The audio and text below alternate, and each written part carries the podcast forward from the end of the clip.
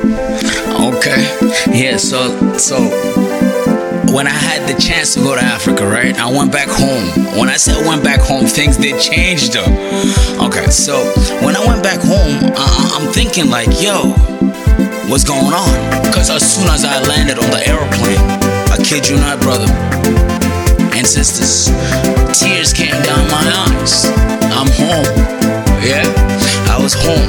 And as I'm driving from the airport, things change. As I'm looking at the land, you know, the, the dirt is red. Kids walking to school wearing the uniform, the purple, the green, the yellow, the blue. People riding bicycles, you know.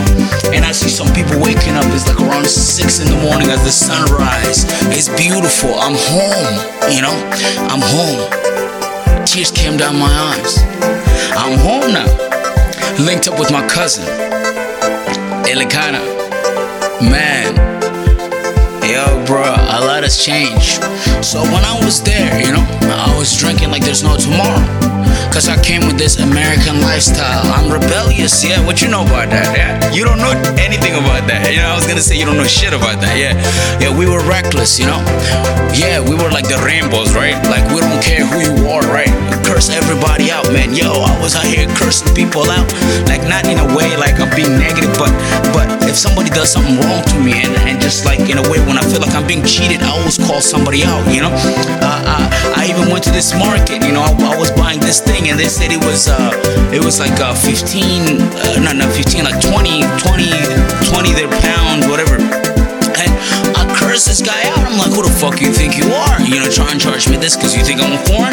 Yo this guy gave this gave me this thing for 10 and then I was was walking around the neighborhood. I see some people with the same thing and I'm like oh how much you pay for that? He was like yo 20 I'm like god damn I felt like piece of shit you know? I felt bad you know? But but but but that experience of me going to Africa and then there's this one guy you know he, he was talking shit about African women and uh, we got into fist fight.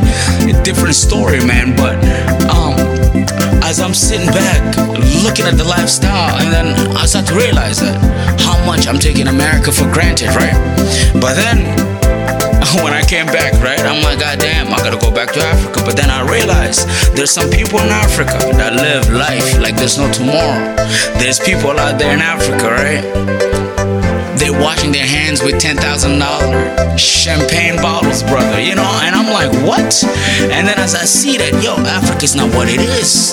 So as I, when I went there, where I, wherever I went, it was controlled. It was controlled in a way where they wanted me to see what they wanted me to see. But then when you open your eyes a little bit, Africa's not what it is. America's not what it is, but it's our attitude that brings this world down. So, so my, other mother in there, and I, I, I truly love her, and I truly love my cousins over there, my brothers and sisters, and all the people that I met down there, man. Yo, great people, some of the best people in the world, man. And they were not even nice to me because I'm American, man. And that's the thing that always till today I feel like crying sometimes because most of these people didn't even know that I was American, bro. Yeah.